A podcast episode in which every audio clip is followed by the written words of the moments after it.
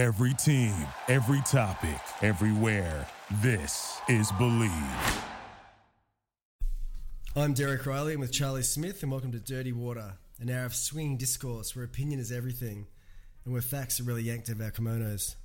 Today's guest on Dirty Water is the current, and for the foreseeable future, world number five. He is twenty-six years old, and is, or was, so prone to belting surfboards, you'd often find him cradling his hand like a paw wounded in a blade trap. And his eyes, peering over his facial shrubbery, are so small and dark they look like the raisin eyes stolen off a gingerbread man's face. We talk, of course, of Kolohe Andino. River, y'all, Lord made a woman out of me. Yes, he did. Lord, he made a woman out of me. Yeah. Hey, I was just saying, I was just saying to Chaz that uh, there's a trophy in the background in the other angle. Is that yeah. a second place trophy? Yeah, I got some seconds. What do you do with the, what do you, what do you do with your five second place trophies? I got second at uh, Sunset, second, two Margaret seconds, two Snapper seconds, and a Brazil second. Which but is- I have a cash Kai twin, a prime. Oh, you've actually got a first place trophy. Yeah, yeah. But as a prime, it was a ten thousand dollar. Cash, cash. Is that Portugal? Yeah, yeah. Oh, congratulations. Yeah, thanks, man. It was like I was, four, five years I was actually ago. really, I was actually really worried for you at the Snapper contest when um, it looked like you got a winner. You got fucked. He's broken the hoodoo. He's won the contest, and then uh, Italo got that wave, and then I thought, oh god, he's actually going to kill himself this time. It'd have been bad, huh? Is that the saddest you've ever been? Um, not no, not even close. I was definitely like more sad, like losing early in events. Really? Yeah. Yeah. Losing late, you felt feel like I'm- I was like way, I was way more sad like when I lost. Like I did terrible at the Surf Ranch, like didn't even complete a wave, so I was way more sad then. I mean, you should have really started ripping banisters out and stuff at Surf Ranch, though. Just said I I did bad because I hate this fucking place, and just started burning the burning it down. It would have been a fan favorite move right there. Anarchy is the only answer. I mean, a real. Let's be honest. As as evidenced by our current state of affairs, it is the right answer, apparently. Yeah, I don't know, man. That's a it's a tricky one. Yeah, Sur- well, it's you, surfing your surfing your two waves at seven p.m. You're like, what am I supposed to do all day? And how many how many practices? I was up on that day doing something with Billabong, and was shocked to learn that you had two waves of training. Is that true? Uh, I think some guys did. I think we had like, there was like three days in a row where you had two waves each day. Mm-hmm. And that was right before the event. So that was your only time to warm up. So you had six waves. You had six waves to warm up. Yeah. Which is kind of, there is like a case to, to argue that it's kind of so hard that it's cool in a way. For the for Kelly, just because everybody's equally unprepared, except for Kelly Slater, the man who built it and owns it and s- still surfs in the event. And anyone who is a world champ can surf whenever they want there. Yeah, and his friends, really good friends, et cetera, et cetera. yeah, yeah, I don't know. If you're if you're really famous, like Lewis Hamilton or something, you could gather well every time you wanted, huh? I don't. I don't think. That Gabriel's been there that much, and he wins it every year. So I don't know. Do you play? Do you plan your runs? Do you go? I'm gonna do fifteen turns here, barrel for twenty seconds, and come out and do a chop up. um, I guess you kind of can, but yeah, I don't know. A little bit, a little bit. You can. It's it's a weird wave for sure. It's hard to rip, as as you guys can see. Except for Gabriel, I think everyone has a hard time like ripping it super hard. Derek, Derek ripped it pretty good. The barrel of the event, or like people will like like stumble upon like the impossible tube ride out there, you know. Like I saw Peter King's son Bunker King get like a ten second behind the foam ball tube, so it's very fluky. Peter King named his son Bunker. Yeah. After Bunker's, clearly after Bunker Spreckles. Yeah, I think so. I love that P K names his kid after the renowned druggist. Yeah, I don't know. Dead at twenty-seven. Yeah. I didn't name this yet. Vomit. With bitches, the dildos hanging out of and shit. Do you have do you have your names already picked? Kolohe? Uh for, for kids? Yeah. Um, I like super like simple names, like standard names, and my Taj. wife kind of like Taj. No, no. Oh yeah, I have them picked. It's Taj and Mick, yeah, and Andy. um, no, I just like like I don't know, like whatever, like simple names. So, like Charles. Yeah, like Charles. No, it's a good name. Like classic. Donald. Donald's a nice name. Simple, yeah. Traditional. Yeah. Like like people's names that like that name their kids like after vegetables or like I don't know, just like weird names or like trips me out. So I don't know. Like Kolohe?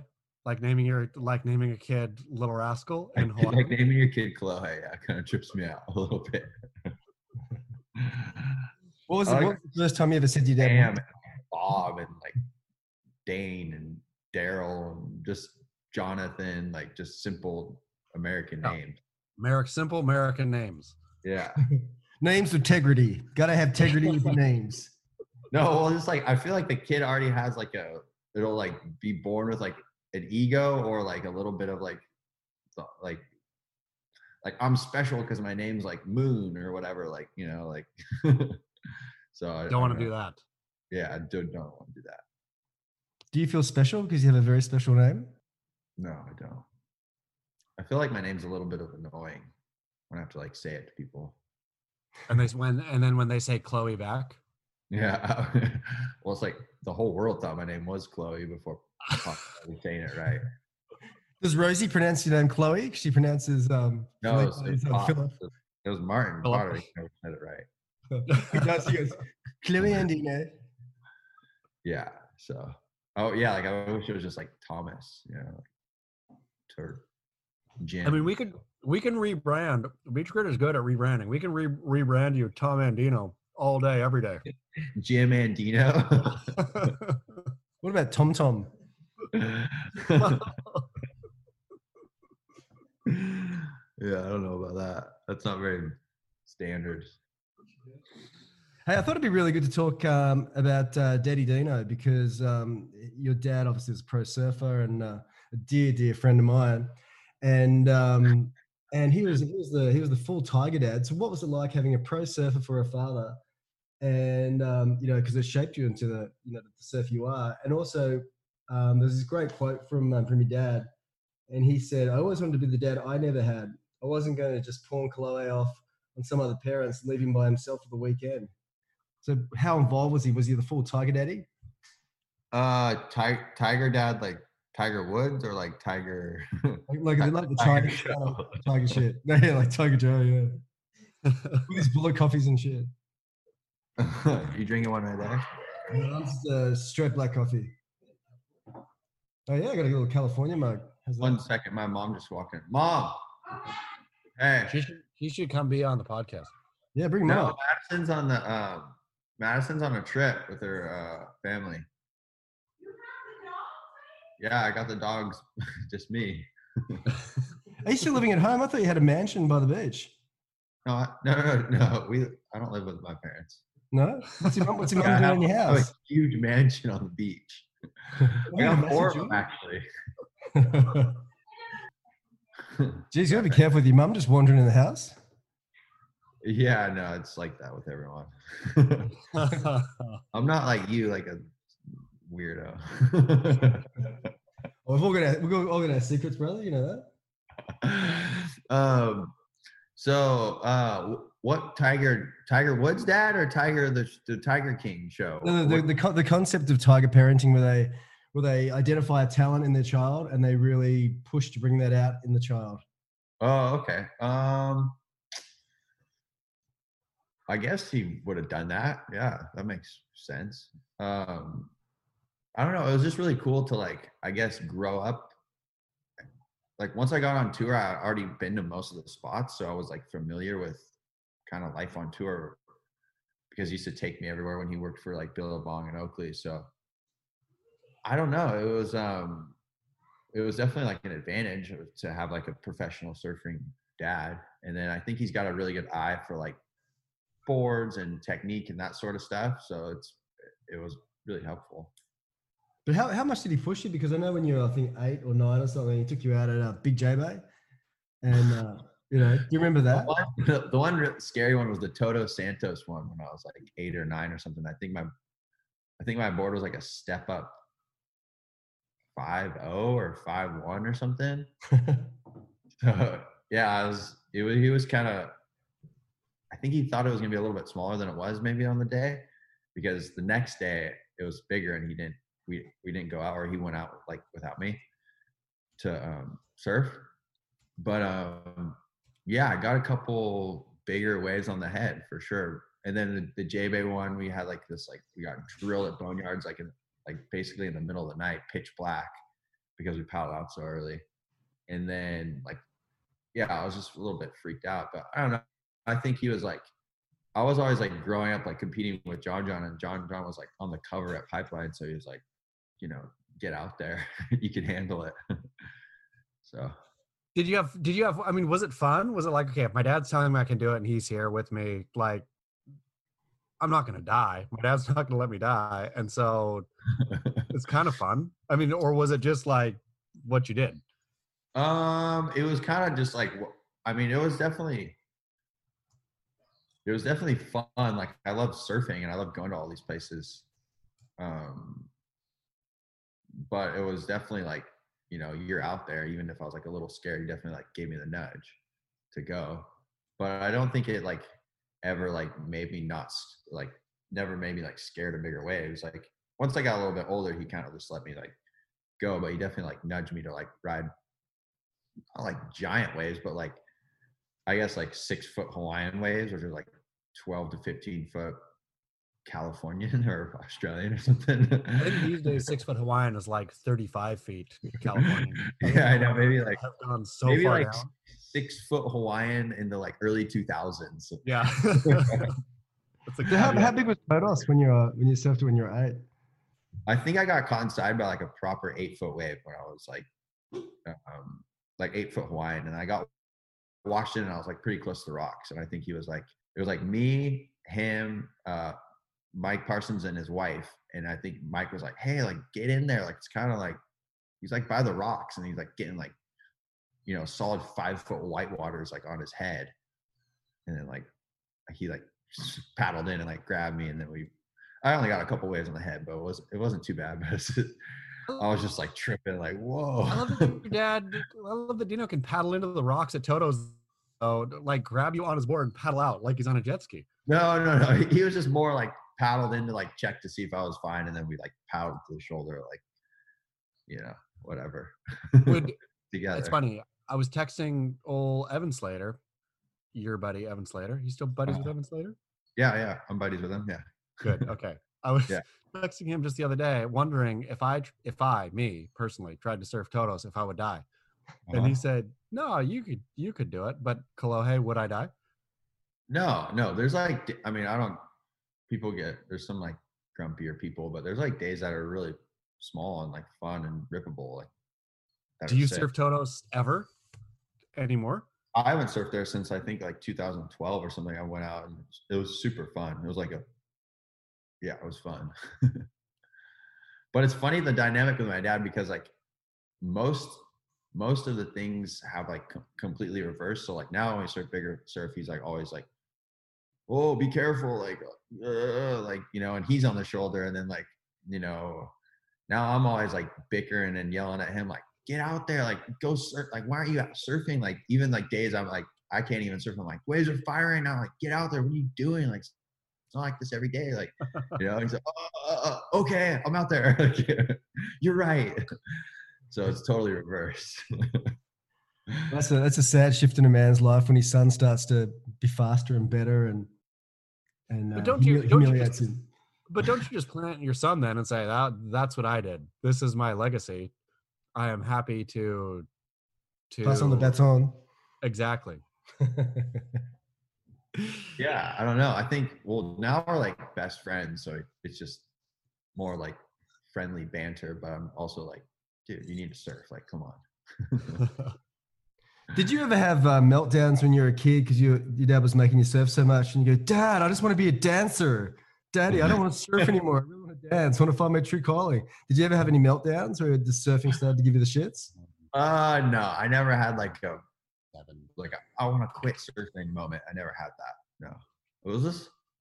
My dad was like pretty, he'd be hard on me at times, but he also gave me like a lot of freedom to like skateboard around the neighborhood with all my friends and like hang out at the beach and like hang out with kids my age and like check chicks out. And like, he always gave me like a lot of freedom. Like he trusted me a lot. So it was net. It wasn't like wake up, do your push-ups, eat your protein shake, get out there, surf like for four hours. And like, you know, like he would just tell me like when we were surfing, he'd be like, bro, your, your stance is too wide. Like you need to narrow it. Like, what are you doing? Like, you just tell me like that. Like, you know, it wasn't like psycho, like treadmill at four a m thirteen year old kid. Like, but, but he spent, he spent a lot more time with you than the other, his other kids, huh?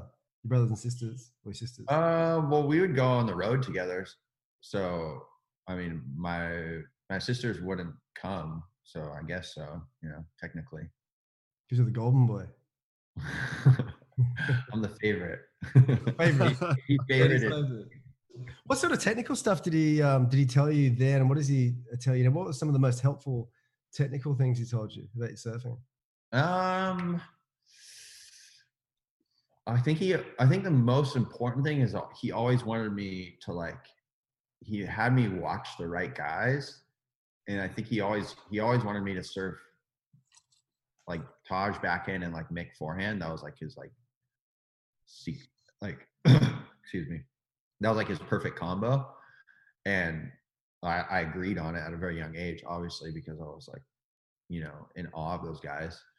But um yeah, so he always wanted me to surf like really round and like and um forehand and real snappy backhand. So I think I think that was the most important thing. But I mean, even to this day, he still tells me things that are like uh super helpful. Like he's been trying to like help me with my back arm, because when I sometimes when I do a bottom turn forehand, I like put my back arm like really like behind me, and then it like and it kind of messes up my top turn. So he's trying to have me like swing it closer. So um, yeah, I guess like everything's super important, but the the Taj and Mick combo was, I guess, the um, most important thing that I can remember.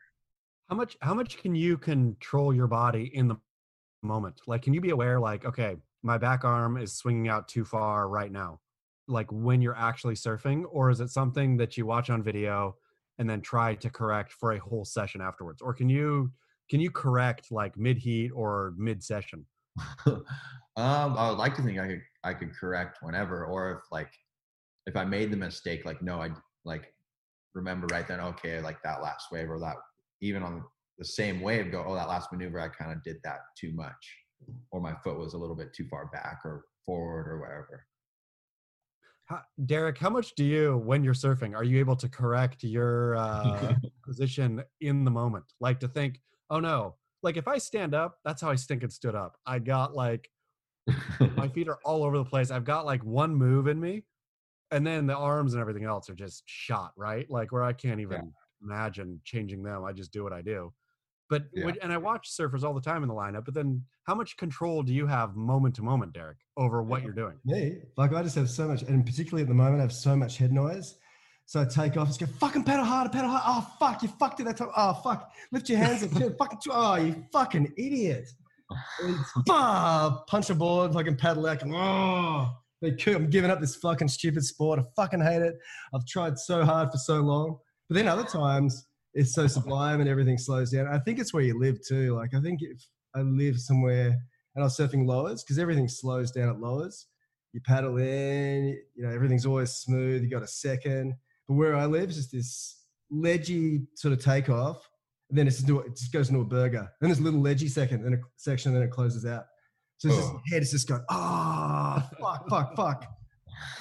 And then there's some guy coming out of the lift on his fucking um, on his on his giant surfboard, some Spaniard going, yeah, so sorry, man, yeah. You're flying everywhere. And it's just, uh, it does your fucking head in. So I've got a lot of head noise. But on a on a good day, I think I think the better surfer you are, the more surfing slows down for you. So I imagine it's um, in slow motion for you, brother. Uh, yeah, well, I've been trying to like, you know, obviously get better and watch a lot of photos of like other guys and stuff. And when I watch it and watch what they do and I try it, it, it helps a lot. So I'd like to think I have, you know, a little bit of, or a lot of control on how I, my arms and feet and way I look or whatever. But I think the general like style and of how someone like moves, like is kind of like planted in their D N A. Like if you watch someone that like, or like if you watch someone play tennis or ping pong, they'll kind of do that same movements as they surf or skateboard or whatever. So I don't know if I like, if I tried to surf like Griffin or whatever, I don't know if it would look that good, you know, it would look weird. But the, but, but for well, sure. I, kind of, I understand what you're saying, but I do. And, so, but is the best, is the best Kolohe, is the best version of Kolohe a world champion? Are you that, the Great White Hope? What do you mean? Oh, I that's what the, that's what the world, that's what the world wants right now is a Great White Hope. That's what everyone is just begging for. No, but, but like, okay. So, you know, like it's just Brazilians stacked up on the horizon, right? At this yeah. point. Yeah. You surfing as good as you can. You got, uh, you could take out Gabe, you take out Italo, take out everyone. Yeah. Uh-huh. Are you asking me or telling me? I'm asking you. Oh yeah. I think I, yeah, absolutely. For sure. For sure. Yeah. I mean, you better think that. Yeah. Yeah. Yeah. I mean, if you were thinking no at this I don't, point, I, I mean, no. I, I at least think it. I don't know if I actually believe it, but I think it. But you believe, you believe it. No, no, I do. I do. Yeah, for sure. I mean, any conditions, I feel like I, I can, I can beat them. Yeah, for sure. And, and so are you looking coming out of quarantine? Like, are you eye on the prize, geared up? Like, I'm going to own this thing. Or are you like, okay, we, uh, surfing was, is fun? Um, I'm definitely a little bit of both.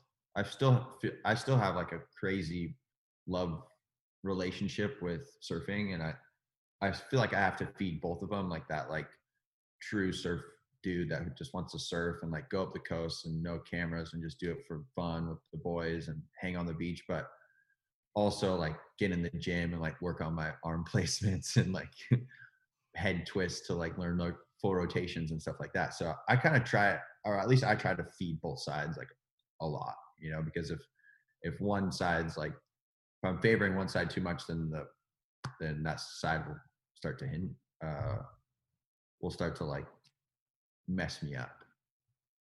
So. And it seems like culturally, the um, a lot of the Brazilians surf to to win. Even when they're free surfing, they're they're surfing because they want to win heats. Yeah. Whereas Californians and Australians surf because it's a really cool thing to do and, and just love going surfing like the coast of their buddies. Yeah, I've, I've heard that ar- argument a lot. Like, like the the the icons, the kings of cool from our sport have always been from like California, like all all the way back to like Mickey Dora, whereas like. These new like Brazilian guys, they just like, it's like their job. Like they, they, they surf for their job almost. Is is that kind of what you're saying? Yeah. Well, you know, when like you watch Italo free surfing and you look like he's trying to win heats every single wave he gets. It's like he's yeah. trying to get ten on it. Whereas I think, you know, you watch you free surf and you'd be trying some stuff, but you'd be, you know, just, just having a hell time. Yeah. Like talking, having fun, joking around, going whatever. Like, yeah, he looks like he's trying to win heats even like when he goes switch foot. And he could win them, huh? Yeah, yeah. I don't know. I think I don't know. I think a lot of the a lot of those guys, I don't know what they do on a day-to-day basis, but it, for me personally, it'd be hard for me to like try to win heats every single second I'm in the water. It seems kind of like crazy a little bit. Yeah, it's interesting. You've like, got a photo of uh, uh, Michael Jordan behind you. Yeah, I got I got Andy too right there. Oh yeah. yeah. Yeah, got, is that a Sherm? Is that a Sherm, Andy? I think it's uh, Michael Mur- Muller. Oh. Okay, that was yeah. for was it outside? Yeah. Outside magazine. Outside. Yep. Yeah. So yeah, he's all. But, but it's interesting those those two particular guys, Andy and um, Michael Jordan. They um, to win world title, you know, win playoffs or whatever, um, uh, finals. They they they have to be kind of slightly psychotic. And it yeah. feels like to be a world, world champ, there has to be um, an element of psychosis. Are you prepared to go to that psychotic level to be a Slater, Jordan, Andy Irons to win a world title? Or? He really uh, like that sort of I stuff. feel like I was I was really close to there last year, honestly, the whole year. So I don't know. I think I think yeah, it's it's doable for sure. But I still have like feelings for other people, and like I'm aware of my surroundings, and and I also think like I love surfing so much, like when the waves are good, I won't get out of the water. So for for someone to be like out there for an hour and a half doing like their win the world title free surf is fine, but you can't do it for eight hours. Like, I'm sorry. And that's what I like to do. I like to surf for eight hours when the waves are good. So I don't know if that's going to allow me to win the world title. Maybe I have too much of like a romantic relationship with surfing, but you know, I'm not going to change for that. Hey Chaz, what do you, what do you think it takes to be a uh, world champion?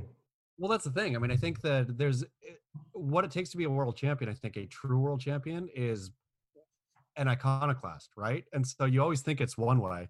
And so then everybody builds up the Michael Jordan, oh, you're supposed to be, or the Kelly Slater way, right? Where you're supposed to be so single-minded that you're burning the entire world uh, in order to, or willing to burn the entire world in order to achieve your, your dream. But then all it takes is the one guy who says, no, I just went and did it, did it this way. Which yeah, then like, that could be like, like I think it's John, the like John or something. precisely, precisely yeah. where it's always it's the it's the person who believes enough in their sort of change in their, in their way. Exactly. Yeah. yeah. You, so, so yeah, so all it's just it's pure belief. You better not be mock or aping anybody. You better just be believing enough. Where back to you, Kolohe, do you believe enough? You could be a world champion. Um. Yeah, I do. Yeah, totally. I think, um, especially with the way my surfing's gone, I feel I still feel like I'm improving a lot, which is like really exciting for me to get to showcase that. So yeah, I do. I feel like I, I do feel that way. I mean, last year I wanted to have a, ch- a shot at the title at Pipe, and I, that was my goal in the beginning of the year, and I, I did it. So I, I was I'm stoked. But um, I also feel like sometimes like the um it's just so it's so weird, like you said, like you just got to believe in what you're doing, and like everything works different for someone else. Like you can't like like honestly, like when i when i'm like an asshole to someone, like like a Michael Jordan was or whatever, like I feel bad about it. Like it's not it's not me. So I think the main thing is just being like true to yourself, and I feel like everyone's done that who wins the world title, and whether it's Adriano or Italo or Gabriel, John, whatever, Mick, like they just, they were true to themselves, and they had like a true identity. They weren't like, and I feel like I've been kind of like all over the place in the past, whereas now I fi- I'm finally like finding my my true self and who I want to be, which is kind of like a deeper conversation, but that's what no, I think. So who, so, who, so who is the true Kolohe Andino? I don't know. Well, like, what do you mean? Like, we said you, like, you, said you sort of like, finding your, like, well, you're finding your truer self. What is, what is your true self? Who are you? I just think, um, I guess, like, well, the big thing, at least for me, was like being grateful for like the everything that I that I have, and then another big thing was like taking one hundred percent ownership in like everything I did. So those are kind of my like two big things. Especially that I did last year, especially the ownership thing was like in the beginning of the year. And that was like, doesn't matter who you're staying with. Doesn't matter this, that, what he said, she said, like control what you can control and take a hundred percent ownership in, in everything that you do. So that was kind of like my motto or mindset um, going into the year. And then as the year went on, I was like, and I worked so hard, and then I was like in the title race, and I was just like, honestly, I was just really stoked to be like in the conversation in the title race and like in the commercials. Like it was my first kind of like, I was second in the world first event, and then I was like all the way through and then in the top five. So I was really like, wow, this is pretty like sick. So then I, at the end, I was like, man, I should be really grateful. Like just really enjoy it. Like, you know, got, six, fucked houses, out right there. got six houses on the beach. That's where you blew it though. Five in Miami. No, but honestly, like I've, I've made a living off surfing and competing and dude, like it's, it's epic. So I was like, at the end of the year, I was just like, this is insane. Like I'm so stoked. And that was about it. You know? So, but, but like from my outside perspective, as the fan perspective, right? You see a guy like Taj, who love watching Taj surf. Awesome. Taj is living a better life. I will argue. Derek will probably agree than Kelly Slater, right? Oh, Taj's yeah. life is more fulfilled, more fulfilling. He's enjoying himself. Never won one thing, right? Had like, and so yeah, I guess at some point it seems, at least in surfing, probably in all sports, there's a trade between what are you willing to trade for title? Are you willing to trade happiness and satisfaction for titles, right? Well, the whole thing is that I that I realized at the end of the year was like, I was like kind of thinking like, man, when am I gonna like win a tour event? Like, well, am I good enough for to, to win the world title this year? Like, do I actually deserve it? Like, am I actually the best surfer in the world? And then I was like really thinking about it, and I was like, man, I've already won. Like I've already won life. Like, like what is like some like trophy gonna do? Is it gonna make me like happier or like nicer or like, no, it's not gonna do that. Like I'll feel, I'll be stoked and like, you know, all my hard work will pay off. It'll be rad, but I'm not gonna be like, it's not gonna change me no matter what. And I'm, and it's not gonna make me happier. Like I should be a, the happiest person in the world. Like people are digging ditches for minimum wage, and I'm like waiting for Chopu to get eight foot so I can like compete. Like that's the real, that's the real oh, conundrum. So windy, like maybe we'll ride tomorrow. Like those are like my big worries. But that's the real problem is you got Michael Jordan on the wall, who Michael Jordan only like F everything except the being the best basketball player in the world, right? Yeah, well, there's a quote, there's a quote though. It's not just like it's not just like he doesn't have like blood on his teeth. There's a quote. No. It says, I've missed more than nine thousand shots in my career. I've lost almost three hundred games. twenty-six times I've been trusted to take the game-winning shot I missed. I've failed over and over and over again in my life, and that is why I succeed. That is why I succeed. So meaning like, so there we, I mean, so there we go though. So there we go. But it's, like, but it's not like it's not like murder everyone, like win at all costs. No, but no one's gonna buy that poster. Yeah. You never know. It's true, but you know, you watch the, you know, you watch The Last Dance, and uh, and and then the aftermath of it, of people just saying, "Fuck, it was just a, um, it was a Michael Jordan, um, you know, sort of whitewash," and uh, but he he genuinely, even now, but he doesn't seem happy. And it's interesting when you watch that great episode of Soundwaves with Kelly at the pool with his um, with his faith healer Charlie Goldsmith. And Charlie's asking Kelly, how many world titles would you give to be happy? And, you know, Kelly really has to think about it. So it's interesting that, you know, then you have someone like Taj, who's probably the happiest man on the planet. He's got millions of dollars, like you, Kolohe, he's got tons of houses and shit, a couple of kids, couldn't be fucking happy. He's forty-two years old and still going on trips and living like a seventeen-year-old.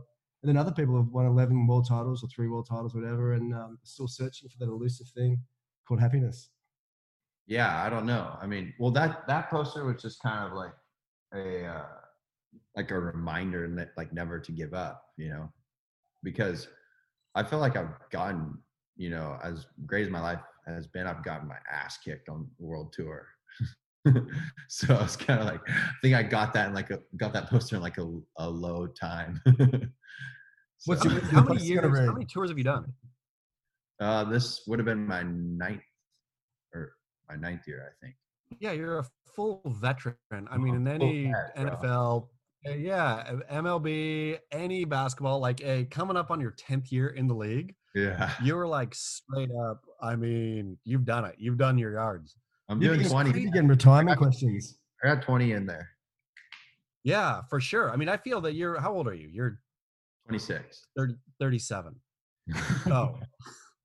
thirty-five. Yeah. If this, yeah, is, this is nineteen eighty-four, you you would have retired three years ago. I'm like one year younger than Jordy. Like I'm like thirty-one. Yeah. So your your peak, I mean, in terms of surf, your peak is still on the horizon. You haven't peaked yet, but you're probably in your peak.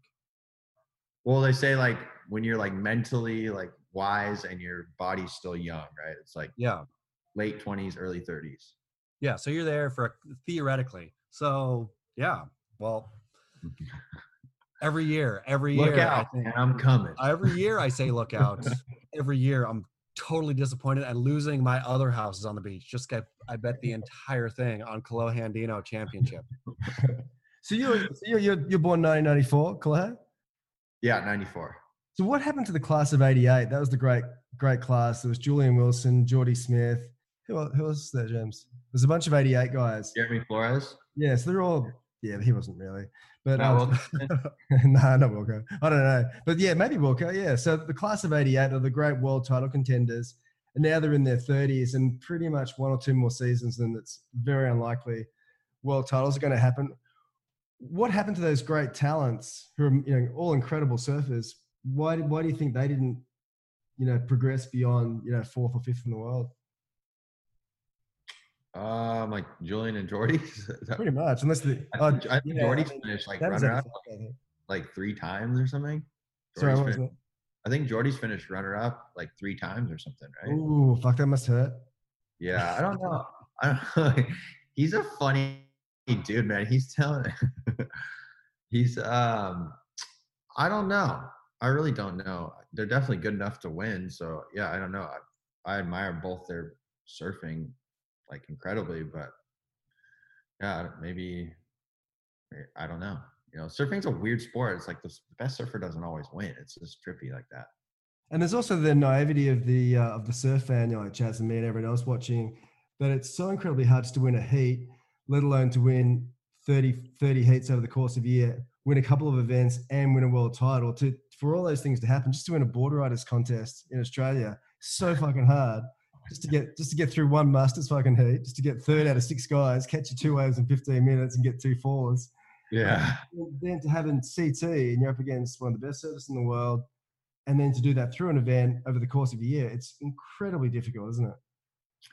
Yeah, it's super difficult, and I feel like you have to have like a little luck on your side too. Like a, like Italo was rated lower than me going into Europe, and he went second, first, first, and he won the world title. So it just got on like a hot run, like craziness. So I don't know. Yeah, it's it's crazy.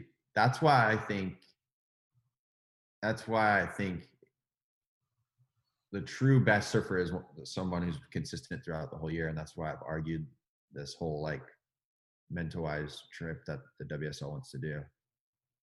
Yeah, it doesn't work, right? Yeah, it doesn't work. Or it doesn't give you the doesn't give you a champion. It give it can you can it gives you a event winner, but not the best surfer in the world that year. Yeah, exactly, because it's so freaking hard to win an event, and like so hard to be like even an event at like Bells or Europe or most places, like you're surfing like three or four different conditions. Like you go to Bells and you're on like a little like little left that's like windy, and then the next day is like eight foot two banger lefts, and then you go to the right and it's like eight foot slamming right, and then the final day is like little right air sections, and you're like, what in the world? Like just to win that event, it was like I surfed, you know, or I got third last year and I surfed like four different boards. Like it's like, you know, or the or you go to Margaret's and it's like the box, and Margaret's is huge, and the next day it's small and windy, and then the next day it's huge and windy. It's just like it's so hard. So I don't know. I think yeah, one day is like to crown, it's just, it's ludicrous to me. But that, but that, but that, but that rationale of um, you can't have kind of a finals sort of event with the, with the top six guys, by that rationale, the N B A finals doesn't work, because you might have the Bulls in whatever, whatever year winning every single, you know, eighty-four, you know, matches, whatever. And then say they lost the finals, they wouldn't be the champ. But um, if you're that good, you should win. You should be able to win the finals, you know? But the, the court doesn't change in basketball. I mean, that's, yeah, that's the whole thing is like, even huh? like, like even the year, you know, Say the Waves were like, I mean, the best event I've ever been a part of on tour, I think it was the year, it was like two thousand fourteen at Chopu. And it was like the, it was gigantic, and there wasn't a puff of wind for like the whole event. And you go back and look at the like history of that event, and there's like, there's heats when it's flat, it goes flat. Like it's just the ocean. Like stuff happens, the tide does this, and it's like when when flat and Felipe said, huh?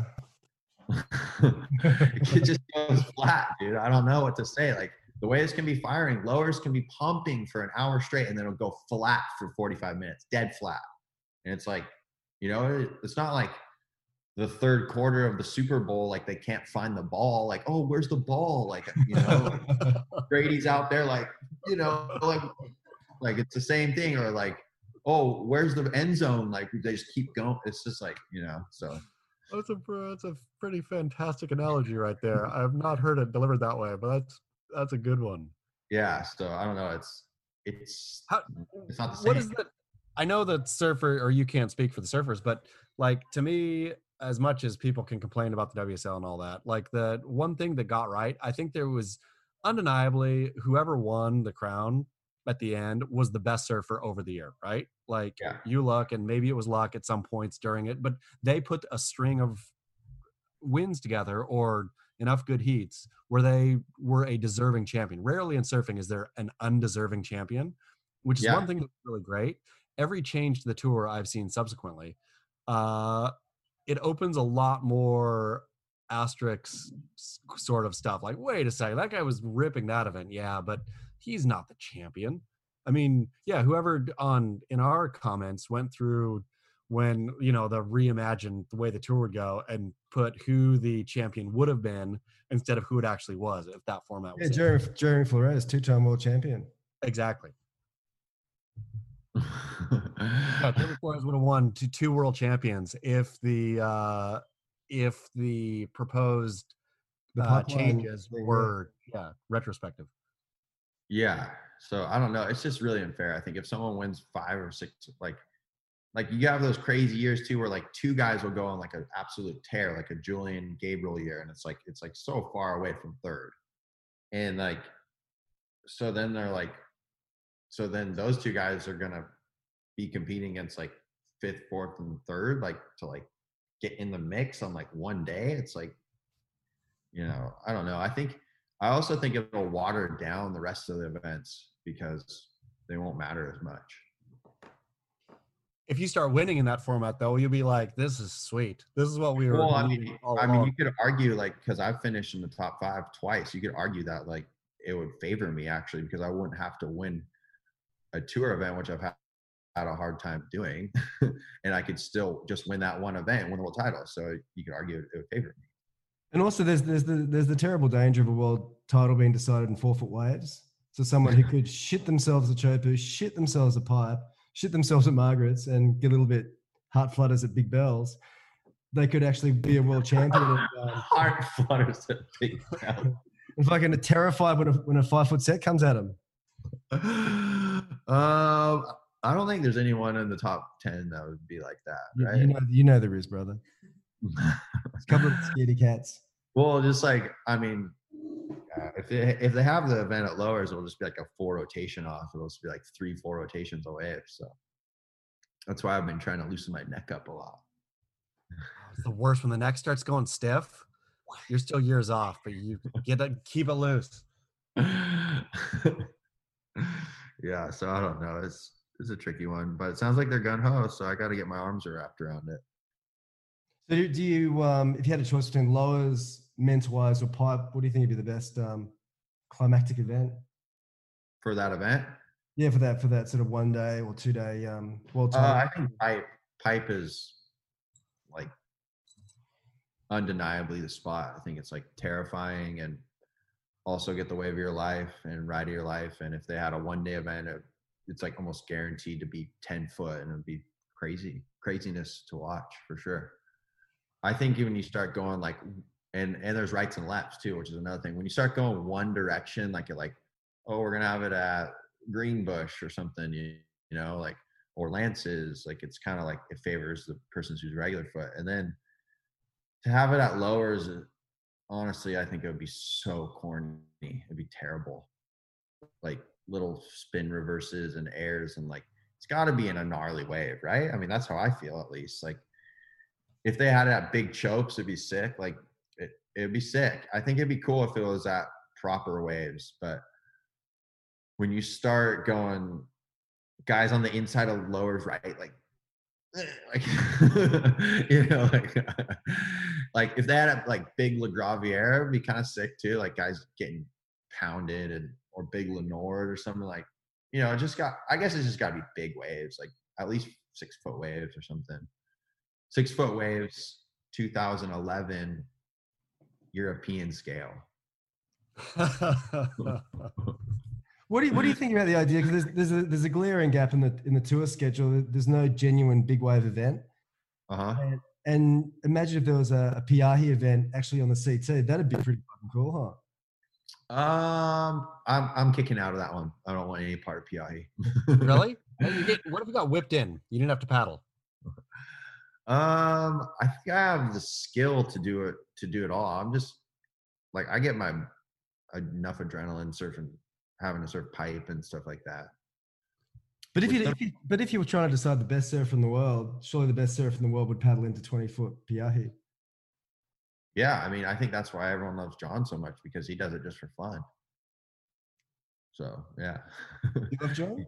He's definitely the best surfer in the world, right? I mean, if you ask anyone, I don't know who's the best. Derek, who's the best surfer in the world right now? Um, I'm pretty hot for Italo, just because he. Um, He just, just surfs like he's fucking insane. Yeah, and he you know, surfs Nazare, surfs everything. You just wouldn't expect it. And from a really young age, he was, um, you know, surfing big cloud break and doing airs under the reef. And he's sort of nuts.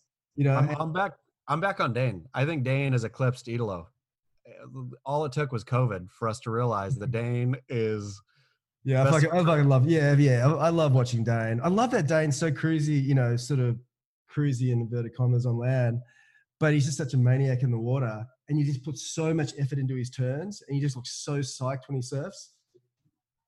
How, how, Kolohe, how excited have you been to see uh, the reimagining of chapter, like Dane getting it again?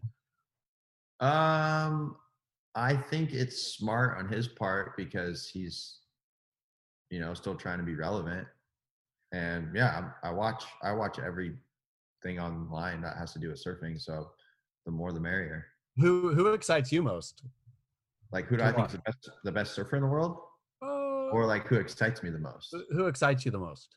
Yeah, both. I've actually had a really big appreciation recently for like, uh, like Craig Anderson, which is kind of like I would guess you wouldn't expect that from me. Maybe not, but um, yes. Yeah, so what what is it about Craig that? that Well, I like, I just really like his edits. And I was like, I always, you know, he wasn't my style. He wasn't like the jockey, you know, nerdy comp dude because he doesn't compete. But I started watching his edits and I was like, dude, this guy like charges, like he's pretty tapped, like slabs here, big Kanduis on a five foot board, like all these like crazy tube riding. And then, yeah, I started watching his edits and even the old ones. And I was like, dude, this guy is sick. Like he's like a real surfer, like just gets pitted, like goes to chokes and like, gets pitted and like I don't know, I was just psyched on it. And then and then the way Kai like or I think Kai edits all his stuff, but like the way Kai edits it, I was just like really psyched on it. So um yeah, I've been psyched on his clips. That's a I mean that's a solid left field right there. I gotta hand it to you, Kolohe. That is yeah. a you swinging in with Craig Anderson as as your current inspo is totally awesome. Yeah, I have no, I was, I was psyched. I, I just like I think his, the way Kai edits his, his videos is like, gives me that kind of like nostalgic, like surfing style. Like the clips are longer. It's not just like so much like air reverse, air reverse, air reverse, air reverse, air reverse. Like it's like just longer and like, it's like really nice to watch. So I don't know. The whole like Instagram, like one minute clips of like four rotations into the flats. Like it's just kind of like, it's annoying. Are you working on any other film right now besides the long-awaited Red Bull, uh, Chaz Smith-directed Kolohe Andino profile film from, from twenty thirteen? Uh, well, I got a bunch of footage like from Hawaii and home and Europe and stuff, so we got some stuff we're going to release soon. I'm going to release the thing that we shot for Red Bull, though. Don't, don't you worry. Pretty before that, I'm going to bite your thunder. Wait till I... win some stuff would be funny, or I'm like fifty or something. That'd be okay. So funny. Don't worry, we'll we'll hold. Hey Chaz, Chaz, for the listeners, can you can you explain what you did and uh, when you when you shot it and what the whole idea behind the uh, brother film was? Oh, it was epic. I I mean, I thought it was epic. Uh, we it was fresh off the heels of the Who Is J O B, and we thought, okay, our next one is with Kolohe. How old were you, Kolohe? Probably like sixteen or something. Six, yeah, sixteen. And so we built a set that was like the imagination of the film was that Kolohe, Kolohe has won a bunch of titles, just so burned out on everything. It's just, it's all hookers and blow at this point. And so we shot sixteen-year-old Kolohe in like a derelict apartment, just talking about all of his, yeah, his big life. And that was it. And then we couldn't get clips. And so we canned it. Really how like weird was that? Like, and disgusting was that apartment. I was like, the dungeon, yeah. Weird. That's where Dayton Lickness. Oh, it was, yeah, it was it was like a full-on huge basement underneath. I think it was underneath the uh, uh what's the uh what's the cheap clothes place? Whatever. Ross Dress for Less. Underneath the Ross Dress for Less in Santa Monica.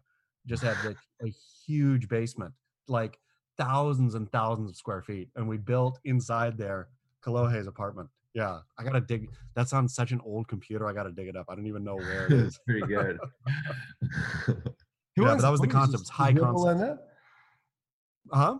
Does anyone own the footage? Does Red Bull own it, or you own it, or Kolohe? I would imagine that it, I own it probably. Red. It was a Red Bull film, but I would have never given them right rights to the footage. So uh, I'm sure. Two gold. Yeah, Kolohe might own. It. Dino might own it actually. When You're never tell Dino if we run into Where Where is Dino? Uh, we surf Lowers, and he's probably at home now. How's he doing? He's good. He's good. Surfing a bunch and sauna, saunaing more. Red a uh a what's it called? The red, not the stinking red light. Oh, infrared. A, uh, infrared. Sorry. That's no, he has like a a uh, proper like Swedish. Steam sauna? Yeah, yeah. I have one too, and he has one. Like with steam, not infrared. No, not infrared. That's oh, a crazy a, town. You got one too, Chaz. Don't you be um an infrared, not a steam one. I want a steam one. You got a steam one, haven't you? It's infrared. No, that's an infrared one. Is it really? But that infrared's the yeah. version. I don't think so. I think a steam one, you actually have to build like a little fire in your thing and all that, right? You always have a little fire, a little um, brazier. It's like a heater, like with rocks. I don't know. It's not a fire. Oh, yeah, you got the you got the rocks, huh? You're there like stoking it. Like. Yeah, that's what I was hoping that you were just. Oh, it's time for sauna. It's like a seven hour process of you stoking your fire. Oh, like Joey down the road, like went to boy. He's like an Eagle Scout. Like he's like, yeah, just making your sauna breaks. Blinting. Oh. Does, it, does the sauna get much use now that you're married, or is it just more of a single man sort of game? No, I use it like four times a week. Oh, what are you, what are you doing there? Sweat. What do you mean? I don't know about you, but saunas are, are quite a popular place for men to meet and, and get to know each other and shit. Well, I, the boys come over and use it, but I use it with my wife too. I, go by myself also. Oh, San Clemente heats up, huh? San Clemente's all in my backyard. I know, I know, uh, I know Chaz's uh, sauna's a, a hot spot in the uh, in the garage. Chaz is actually oh, in the garage. You're sitting there and you look at all these snowboards, huh? That's all you do is you look at snowboards just piled up in the corner. Do you snowboard a lot? I do some, but my wife is a pro, ex-pro, and then oh yeah, yeah. Travis Rice and stuff's manager. So there's always tons of snowboard stuff. You know, to be honest, when it's good, I really have trouble these days, which I never did before, thinking what's funner, surfing or snowboarding. But now I'm like, really, really? If a, a good day snowboarding is, have you gone on a good day snowboarding? Like a proper pow day? Yeah, I've been like heliboarding and stuff. But like, yeah, okay. But you choose yeah. surfing. No, like. But like surfing, dude, when the, I mean, when the waves are like, shoulder high, I get more excited, honestly. I mean, I guess that's the thing is I've never surfed great waves. I've tried, yeah. but I've surfed them poorly. But I feel that any sort of dunce can roll down a hill and f- have those moments of like where you feel you're doing it. Yeah, yeah, yeah. yeah. Surfing, I, I, you don't.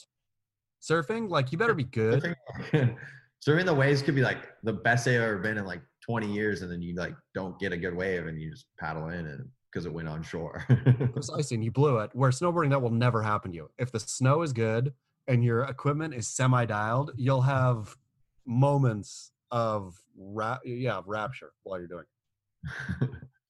Snowboarding is kind of the bodyboarding of um, snow sports, huh? I think. What? snowboarding is kind of like the bodyboarding of snow sports. It's really easy. You can get into positions that give you incredible thrill and powder. You're all strapped in. It's super easy. It's just like laying on your tummy and riding on waves. I mean, the thing about it is, though, skiing is not for powder. Like, skis have had to be, become wide like a snowboard. For snowboarding is like the perfect thing for powder. And so it's like, I mean, I guess it's like bodyboarding a slab, where you should still bodyboard a slab, right? Not surf it. But now everybody surfs slabs. Yeah. True. But bodyboarders get still get deeper at Teahupo'o. Oh yeah, yeah, yeah. The, the bodyboard is one of the most functional pieces of uh, surfing equipment. Precisely. As snowboards to, to powder, but it's funny that, but the, the ease of being able to snowboard, like an absolute Gumby can uh, can be up and riding within a day, like on, on a bodyboard, whereas a surfboard, and I guess skis too, takes a little bit more practice. It's true. Yeah. I've never tried to ski, so I don't know. Don't.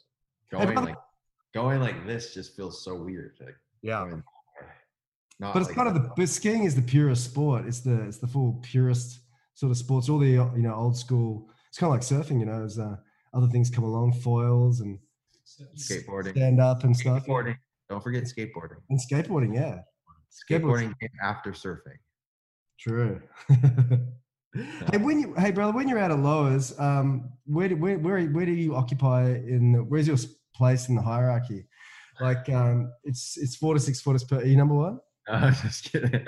No, I I go through like like phases. Like I'll be like I've been in this phase lately where I'll just sit like honestly as far inside as I possibly can and just try to ride a bunch of waves, because a lot of times Lowers is because you're dealing with south swirls. I come from like Australia, so they they don't produce a lot of waves very often, so you can go through big lulls, and then lulls turn into you talking to people, and talking turns into you being cold, and then being cold turns into you going in. So I've just been trying to ride a bunch of waves, and that's kind of been my thing lately. But a lot of the times, I mean, if it's really good Lowers, then I'll try to like ride the, the good insiders, and then when I see sets coming, like get out to the outside and then get like a good set.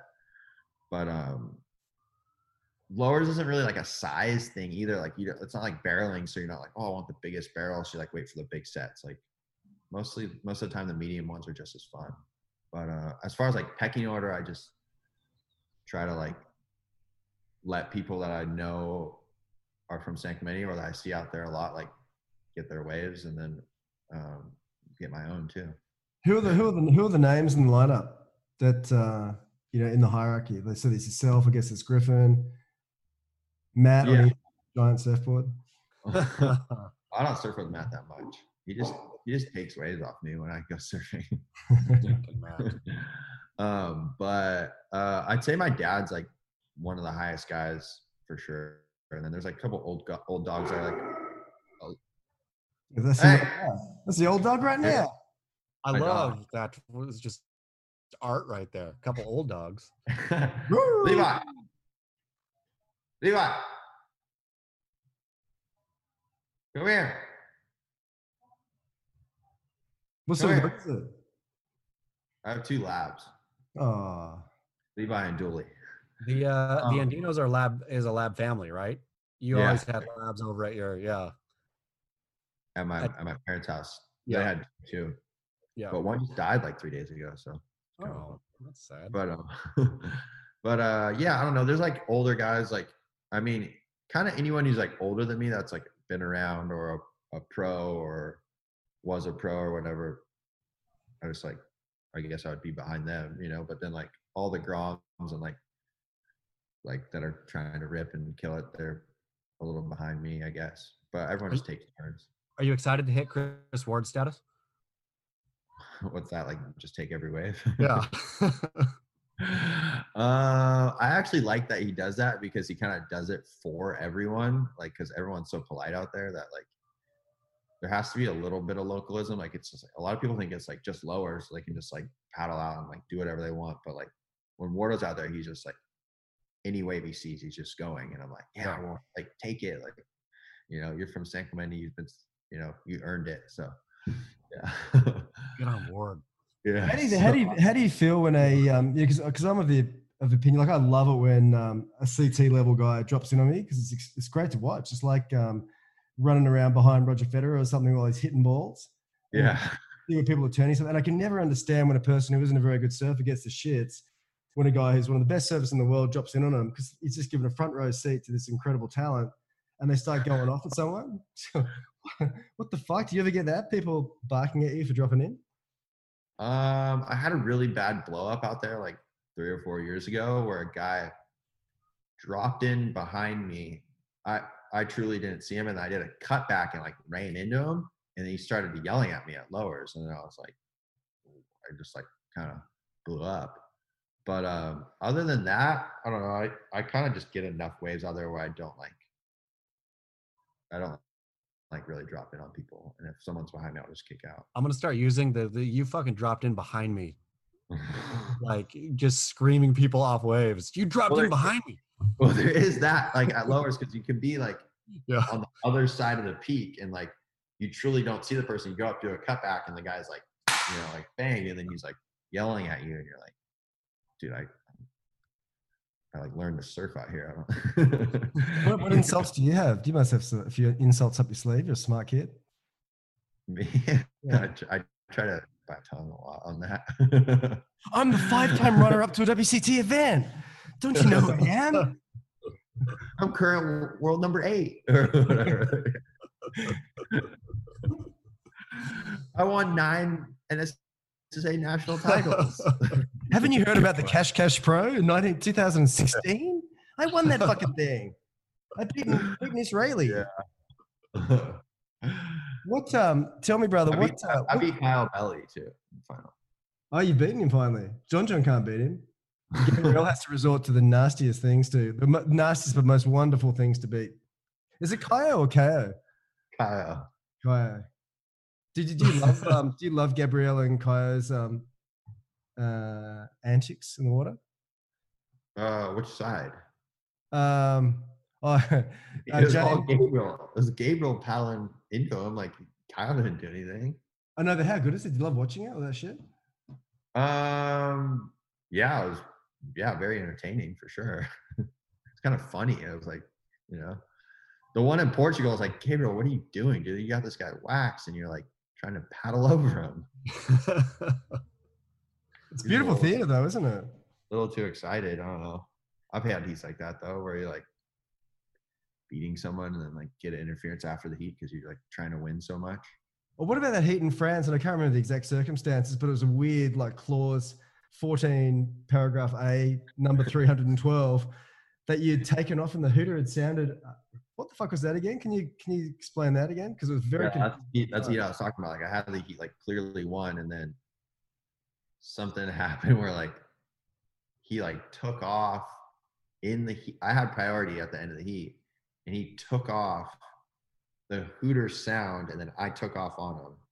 So technically he was like in those thirty minutes and I was out of the thirty minutes. So then I got an interference and then he won the heat. Oh, that was, that was, that was, that was a good bit of theater as well. I mean, it was just, that was straight up cruel though. That's when the letter of the law was getting in the way of the spirit. Yeah, I don't know. I don't want to sp- cry over spilt milk. I've had some strange cheats though on tour. For sure. Did you, did you cry over that particular uh, bowl of spilt milk? Yeah, I cried after that one. It was a it was a, it was two events after I got burned while I was in the barrel at J Bay, and they didn't resurf it. Oh, what was that one?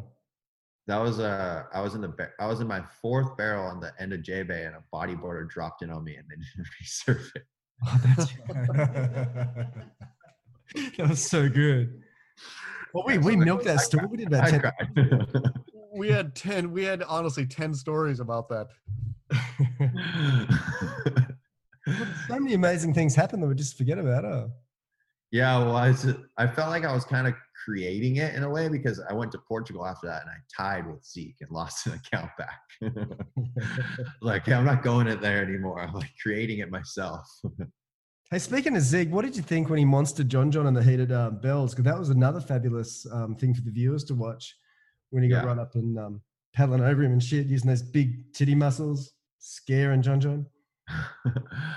uh, yeah, I don't know. I don't think really.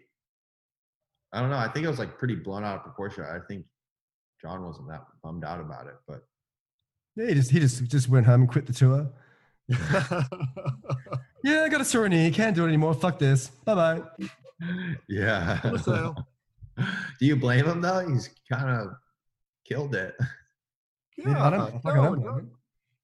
Yeah. yeah. Living the dream. Um, yeah, that was pretty crazy. I don't know.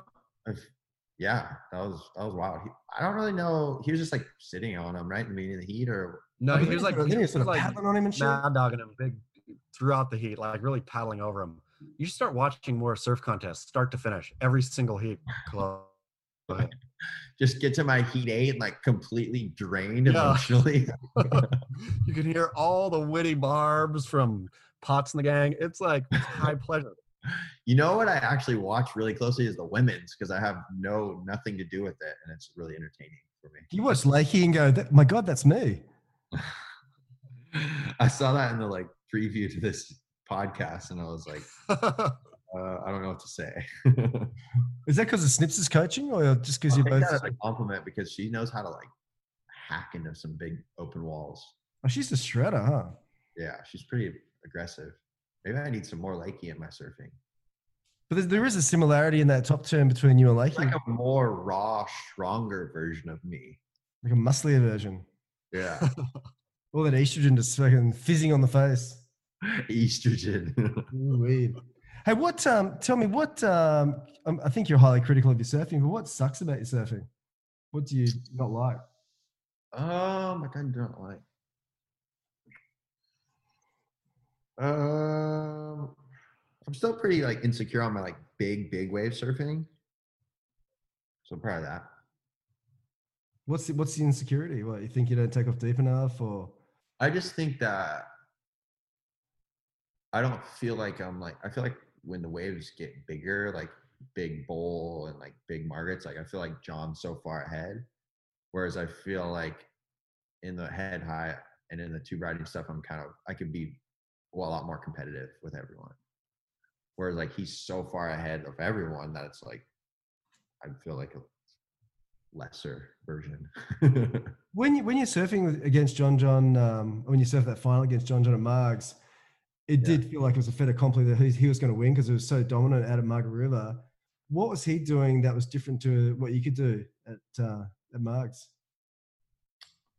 Um, I had two finals with him. So are you talking about the first one when he just like got nineteen points every single heat? Yeah, that's the one. Yeah. Yeah. Um, yeah, that was just like, I was just like kind of stoked to be in the final. Honestly, I was like, oh, I'm stoked I'm not on the other, I'm on the other side of the draws. And, but yeah, I don't know. He's just like, the way he was just holding down his rail was like, I mean, have you guys ever surfed main break? It's like a pretty difficult wave to do that. It's like fat on the bottom and then like kind of steep at the top. So it's really, the timing and everything is super hard. Um, but yeah, I was just on another level. So I don't know. I mean, I think, was it the same? I think, like, I think if Jordy like had like a really magic board, I think he could do that same sort of stuff. Um, but he just had it on lockdown. I think, I think John has a big advantage too, because he really likes the wave. I mean, look how he surfs it. Of course you're going to like it, but he really likes the wave. Like he like enjoys it. So I don't, I don't think a lot of people like that wave. How much was it the uh, the board design? Because um, after that particular final, after that event, I think everyone went out and bought a ghost. Yeah, yeah. And then I think John ordered like sixty-two more ghosts and to get another magic one. Did you have a quiet word to Matt Biolas afterwards and said, "Mate, um, grab a template off that deal." Yeah, I don't know. We did, but I just. The whole knee-jerk thing of like, Gabe, you know, Gabriel rides that and he won the last event. Felipe rides that and he won the last event. It's like, you know, I fall for it all the time, but I'm trying to not fall for it as much. Did you fall for it? Did you fall for for it back then? Did you try and get more of a ghosty sort of board?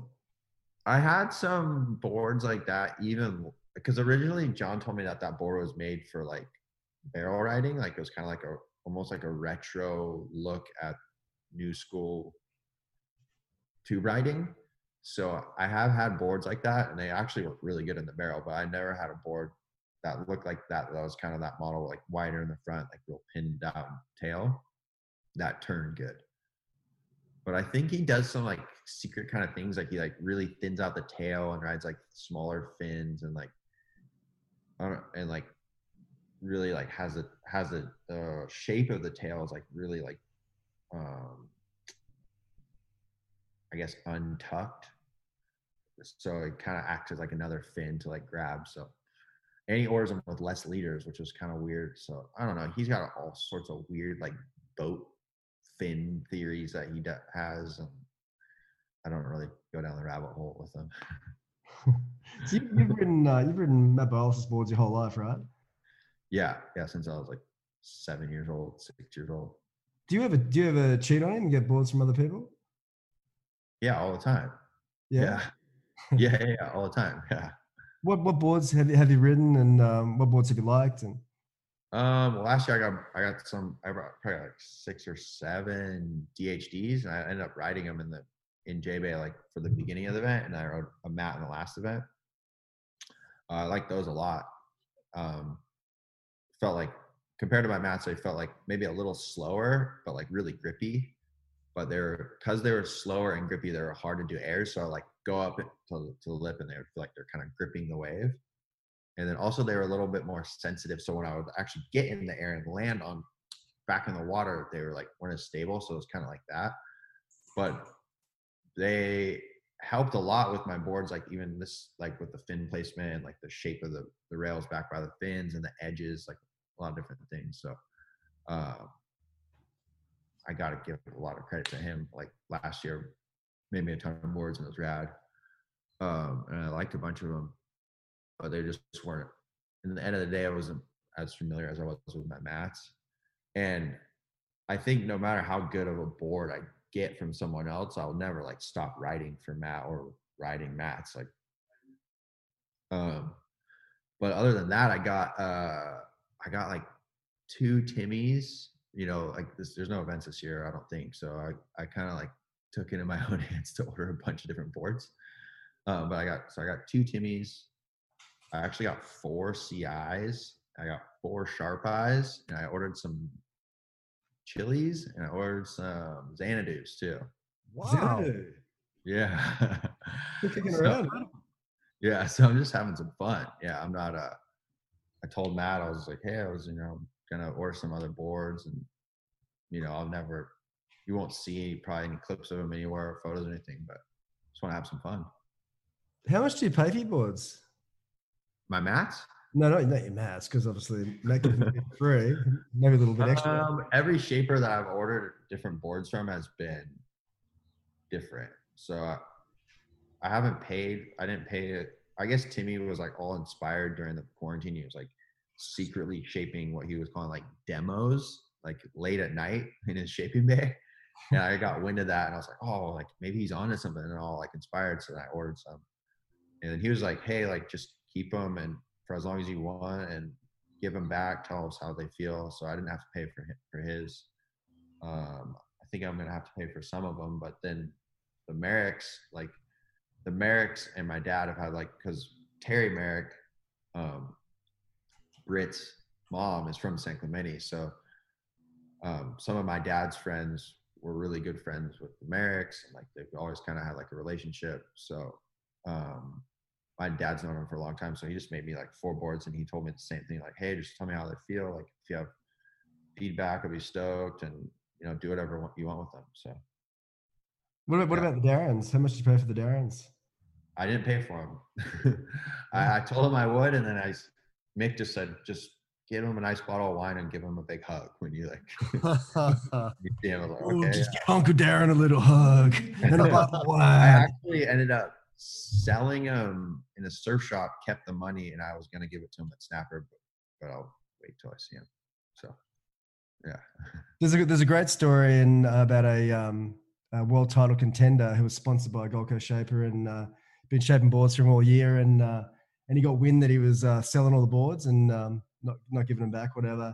And he rolled up at Snapper for the uh, for the first event, and the um, and the and the world title contender said, "Oh, where's my boards?" And he goes, "Fuck you, I'm not making you any more fucking boards." And then the world title contender had to go and borrow boards from everyone. Do you know that story? No. It's a good one, huh? It's a great story. I'd love to know who the world title contender was. I have a guess, but I don't know. Um, when you're late, late at night, when you're in bed, what keeps you awake? What are your fears? What are your night thoughts? That's a funny question. Um, I think a lot of the times, or the only kind of like anxiety I will have is like from, uh, from just that day in particular, like knowing that I did all that I could do. Like, so like they say like working out or exercising or whatever, like there's a lot for your body and whatever, and it relaxes you, but it also like, it takes away all my anxiety and, and my like, I guess my fears of losing or feeling that I'm like unworthy. So as long as I kind of go through the day knowing that I, I did as much as I could do, then I go to sleep very quick. What What about things, not necessarily uh, anxious thoughts? What other night thoughts do you have? What, what, what sort of good things do you have? Um, not much, you know. There's kind of just a lot of that, really. It's a lot of like, you know, if I laid around and was a pile all day, then I have anxiety and it's hard for me to go to bed. Yeah.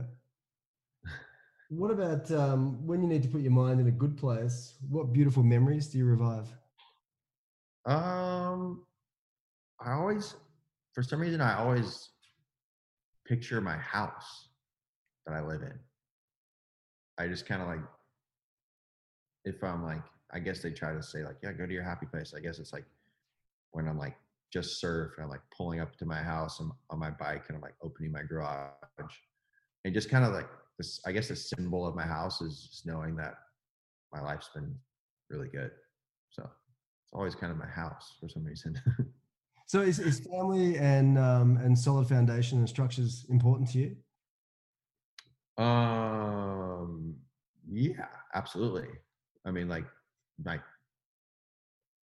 like my family. Is my family important? Like that? Well, yeah. I mean, you mar- you married young, so obviously the, the the structure of the family unit is um, something that's um, profoundly important to you, you know, and if and if your house is, you know, your castle and all the things you build around it and within it, they're the things that make you happy. And yeah, and like all my friends and like hanging out with my friends and my family, my, my sisters, my wife. I mean, the marrying young part of me was just like, I'm not going to be like, like I know like she's the one. So like, let's, let's, let's do the thing, you know, let's like, you know, do the steps we're supposed to. So, um, yeah, but I guess that like community feeling with like, you know, it's like, you, you know, everyone coming through my house, we've had like three people come through since we've been on this. Um, yeah, it makes me happy. And whether that's uh, like a selfish thing because it makes me happy or makes everyone else happy, I don't know, but it, it's, it stokes me out for sure. Knowing that like I'm making everyone, I'm a, my house is a place for everyone to be like comfortable and, and feel safe. When did you know it was, um, when did you decide you wanted to get married? Was there one pivotal thing that happened and you said, fuck this, I'm getting married? Um, well, my wife and I were together for like three or four years and then we broke up and we were, uh, we were broken up for like twelve to fifteen months or something like that, like thirteen, fifteen months. And I was like, kind of going through like a rocky patch, like like kind of like depressed and like doing bad in the events and like partying a lot, not a lot, but just like partying more than I felt like was natural for me. And then I was like, started hanging out with her closer, like, and then I was like, okay, like if I'm like gonna get back together with her, I'm I'm going to marry her. Like it's, I'm not, I'm not going to like put her through this whole like breakup and like all this weird stuff again. So yeah, I did a lot of thinking about it and we got back together and then I, um, proposed to her like eighteen months later, Christmas morning. So yeah. Well, what are the characteristics in a woman that determines whether you want them to be your wife? Um, well, the thing about my wife was that I knew her before I was like Joe Ripper on tour, like winning events and blah blah blah. Like obviously I was uh, like had a lot of hype when I was young, but I was still only sixteen when I met her. Like so I was like um, not, I didn't do anything yet. So it was kind of, it was cool because I felt like she, she fell in love with me, and that was like a, a really important thing. But as far as why I picked her, obviously she didn't, I'm super attracted to her and have been the whole time. But um, I feel like she takes care of me a lot, and she kind of like keeps my, my, um, she's kind of the glue to like everything, you know, like she's actually gone for three days and I feel like a little bit lost without her. Like, so she's, she's definitely been on board as far as like team Kolohe, team Andino, like getting to the top of the sport. Like she's been on board. So that was a big, big thing for me. Tell me, um, what, what childhood dreams have stuck with you? Um, I never had like a, I never had a childhood dream of like being world champ. I just always like wanted to be on tour and, and ripping. The world title thing was kind of like more of a later thing. Um, I guess one of the things I still like love doing that I've always loved doing is like getting good waves with like friends. Like it's like, that's like as good as winning a heat, like getting really, really good waves with, with friends. And I don't think that'll ever go away. Um, but yeah, that's just about it. I think, I think winning events, obviously I've never won one event, so I just got a childhood dream of that. What about, what about actual, actually meant uh, actual sleeping dreams? Have you had any dreams that have, um, that you remember from childhood or have actually stuck with you? Oh, actual dreams. I've had, I've had a bunch. I've had a bunch where I like,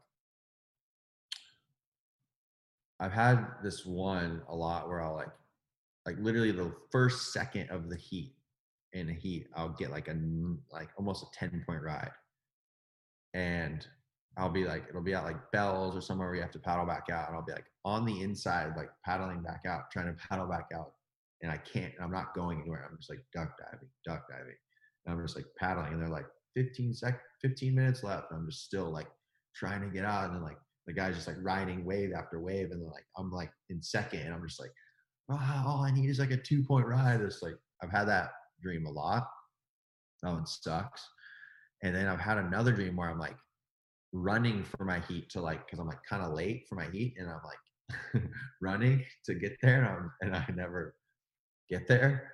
And then, or I will, or I'll finally like figure out how to get there, and then I'm like trying to put my leg through my wetsuit, and it's just not going through, and there's like twenty minutes left in my heat.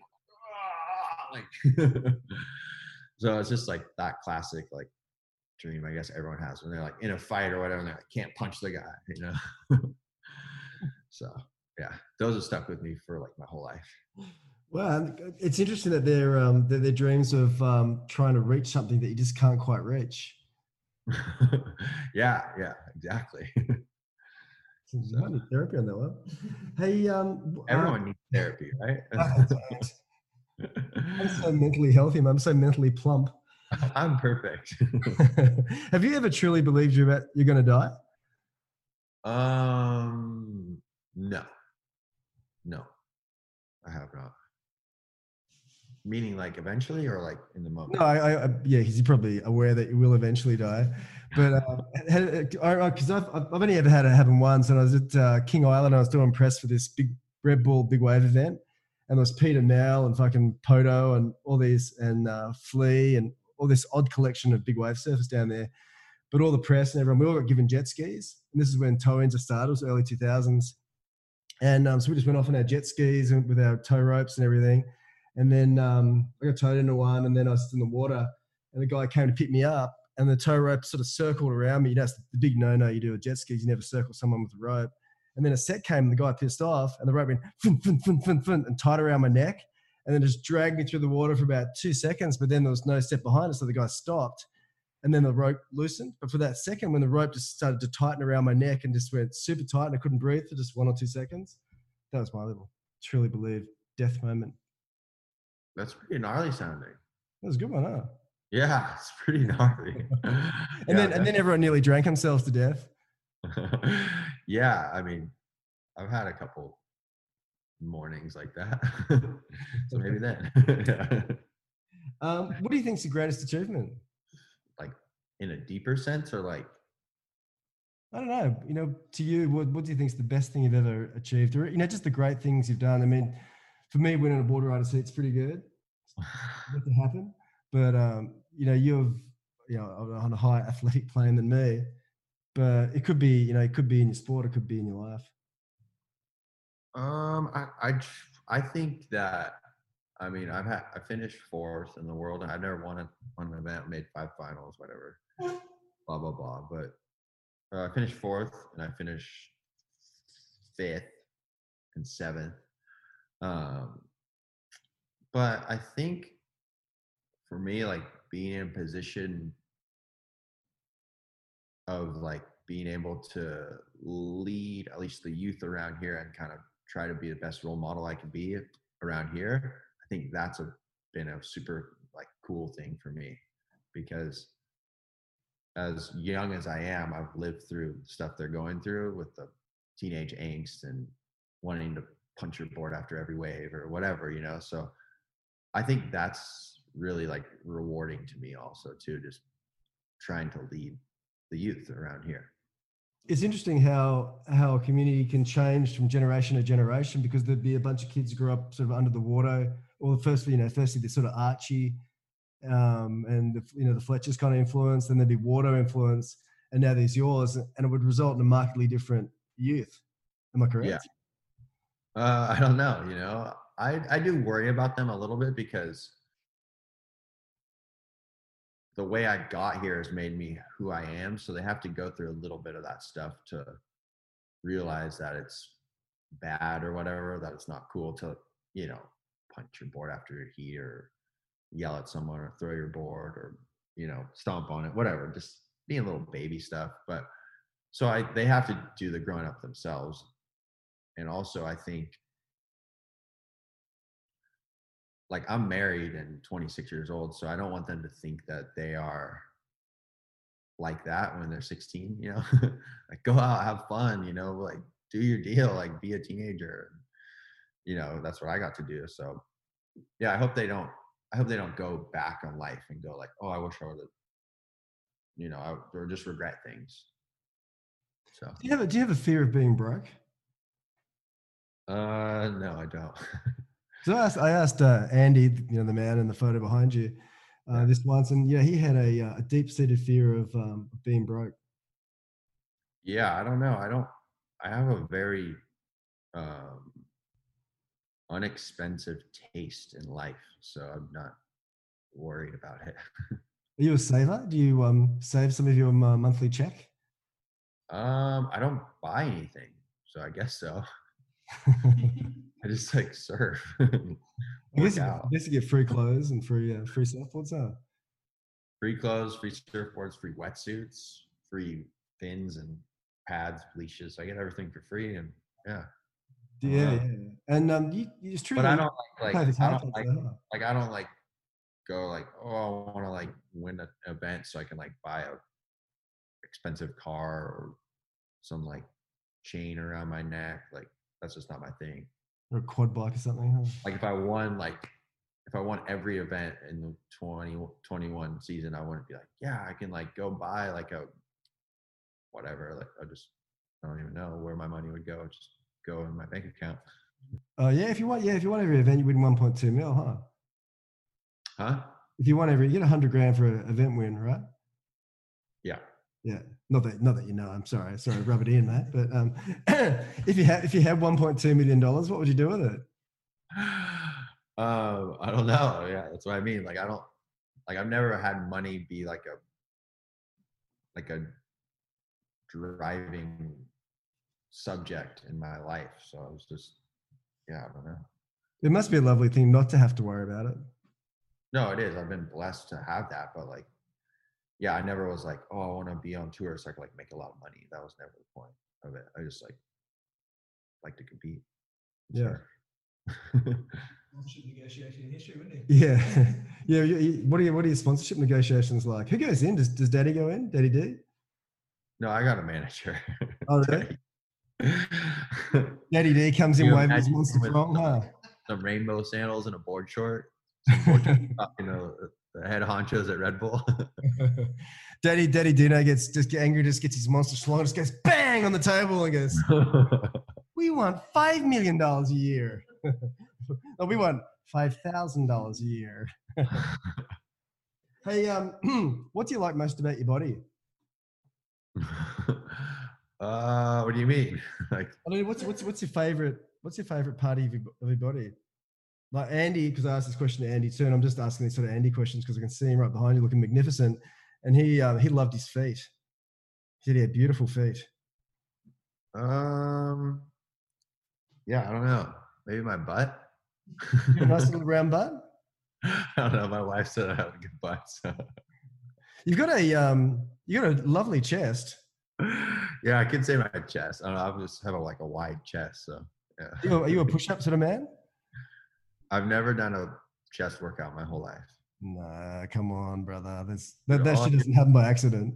All I do is paddle. That's amazing. So there's that's your, that's there's your wings. Your, that doesn't help your pectorals. There's your chest workout. Hey, let's uh, let's let's finish with your favorite board belting meltdown. Like I really like the sunset one. Yeah, that's when the nose got when you punched the nose off, wasn't it? Wasn't it sunset? That was cloud break. That's cloud break. Yeah, so Fiji was a good one. What's if your you want to review them? There's like a, I think there's a playlist of them on YouTube. Someone made. Oh really? A highlight reel of the board smashings. What's what's your favorite? What was the most um, spectacular one? Well, I guess the favorite, the favorite as in the worst, would be the J-Bay one. I don't know if that was caught on camera, but that was a really bad one. That was the whole like breaking point. Came home.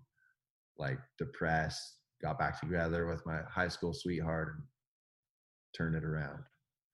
So that particular board smashing episode was the the catalyst that changed your life. Yeah, I mean, it, it, it kind of is. Yeah, a little bit. I the next event was Lowers or Teahupo'o. The Lowers that event the same year. I was already back together with my wife, but I um, had a heat with Mick where I ended up giving the judges to the. giving the bird to the judges for the last fifteen minutes of the heat. So that whole kind of two months was like the low end point. What was it like holding your arm up, arm up for fifteen minutes? It must've been so sore. You must've used those paddle muscles. Yeah, I'm embarrassed about it, but I guess I've moved on so I can talk about it freely. What thought, what's, were you saying things as well to the judges? Or was it a silent, silent finger? Definitely some fucks going down. You saying, I don't, I don't agree with your decision on that. The wave score. I just don't, just don't get it. What about the J-Bay? So can you describe the circumstances behind the J-Bay board belting meltdown?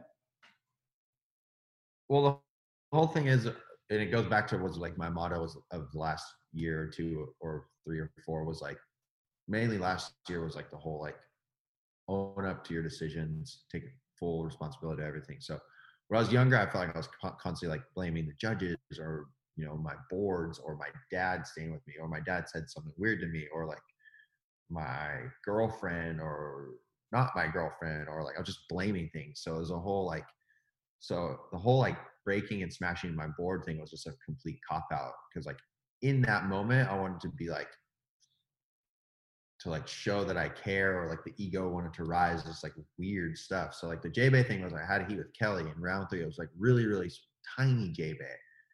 And I can, I got like a pretty good score. I think I kind of matched his high score and I needed a backup. And then the, I kept falling and like, just like kooking in. And then in the heat, I think he, we were sitting there and it was like so small that like the top peak and like the wide peak was like separated.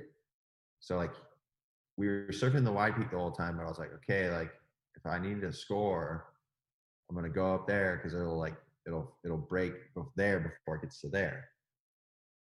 So it's like a minute left and I paddled up there. and, and of course, like the set of the heat goes right to him, like right where I was. And I needed like a five, five or something. All I had to, would have had to do is just surf it. Um, so I guess that like in that moment when I, I like smashed my board on the rock, smashed it up the stairs. Air, smashed in the yard. Then I like didn't like eat or or like talk to anyone for like three or four days. I just had a full melt. Um, so in that moment, I guess I was just like blaming everyone instead of like going like, no, like you made the mistake, like you cooked it, like learn from your mistake and move on. So yeah, that was just like a weird little little time for me. But yes, but is, was uh, was Dino with you on that particular trip? Yeah, I was with my dad, and my filmer at the time was Noah Alani. It was us three. And was it a very prickly time in the um, in, your, in your cabin with um, after that hit? Yeah, like I said, I don't think I came out of my room for like three days or something. So it's definitely prickly. um, but I I uh, I started talking with, you know, I was like, it's weird because it was like the classic, like the the white coat syndrome or white coat in a lab syndrome. Like, so I started talking with this like sports psychologist, or I guess psychologist, or whatever. He used to be the Navy SEAL guy, and he was, um, or used to do it for the Navy SEALs. And he, um, you know, told me all these things about controlling your emotions and why it's bad to do it, this, this, and this. And I started working with him like a couple months later. And of course, it's like things that like Snips and my dad have been telling me my whole life, mostly. But he just kind of gave me tools to work with it. So, um, yeah, that whole kind of time was like a big like changing point, I guess, in my career, when I started like looking at competing differently, looking at my emotions differently, and looking at like what I'm going to do differently. And then the, I finished twenty-sixth that year in the world. And then the next year I finished fourth. So it was like a big like turn. And what tools did he give you to control your anger? There was like this like one that was like a big one with like my anger was like, um, well, there's like one that's like, they all kind of like, if you think about them like deeply, they all kind of link together. And it's like control what you can control. Like you can only control your actions, behavior, effort, and your uh, attitude. And I was like, okay, like I'll just focus on those four things. Like it's the only things I can control. um, but then, it, yeah. So then once that happened, I found, found out I wasn't getting angry as much because I was like, you know, can't control this, can't control that. Oh, I can't control that. Like, and it's all certain comp- competing is like also a big metaphor on life, I believe too, because I've talked about this before, but it's like, you have to deal with things that you get thrown at you. Like you just, you know, someone might, you know, say something or pass away. Just weird shit happens in life, just like competing. So um, I don't know where I'm going with this, but it was just like the whole control, what you can control thing was like super big for me. And then the other thing was like this, he had this like thing, it was called a black box um, method or theory. And he was, cause he used to deal with the SEALs and like, you know, they'd be like climbing up this thing or doing a mission and, you know, like getting shot at and like their best friend right there would die, like boom, right next to them, their best friend would die.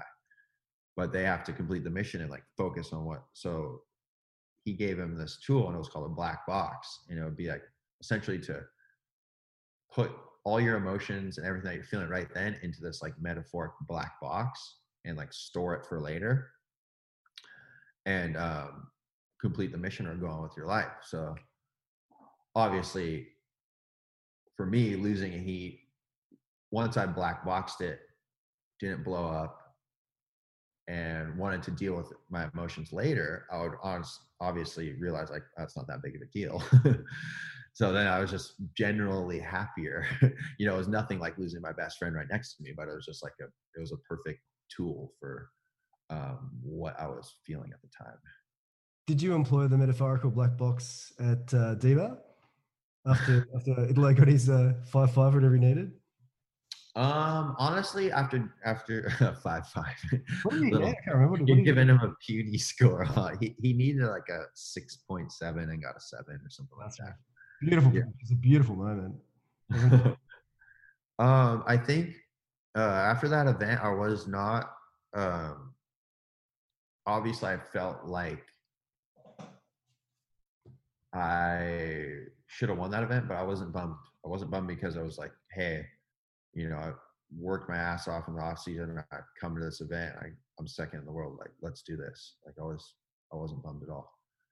I mean, obviously I was like, you know, want to win an event, but I was like, oh, you know, it's going to happen. Today's his day. Like all good. So, so, so, uh, J-Bay was, like I was saying before, was pretty much, you know, pivotal in your, um, you know, your growth as a, as a, uh, as a human being. Yeah. So, no, so totally. board, board building isn't a bad thing if you can learn, learn from it, huh? Uh, yeah. Well, and that's what I was saying about the kids is like, they have to go through these steps to, to see what works for them. you know, like, like Mick was saying, like he used to like every day that he wasn't like competing, he would like get on the piss, like on the tour. And then he had to like realize that that wasn't like the formula for him to win the world title. Whereas like someone might be able to like drink beers the whole event and like win the event and the world title. So it's just all like, you have to go through your own experiences in order to become wise in what works for you. Hey, thanks for uh, chatting with us today. No worries. We got like kind of deep at the end. I love it. I love it when you uh, get deep. You and your uh, you and your old boy, good. Always have good uh, conversations with uh, Daddy D.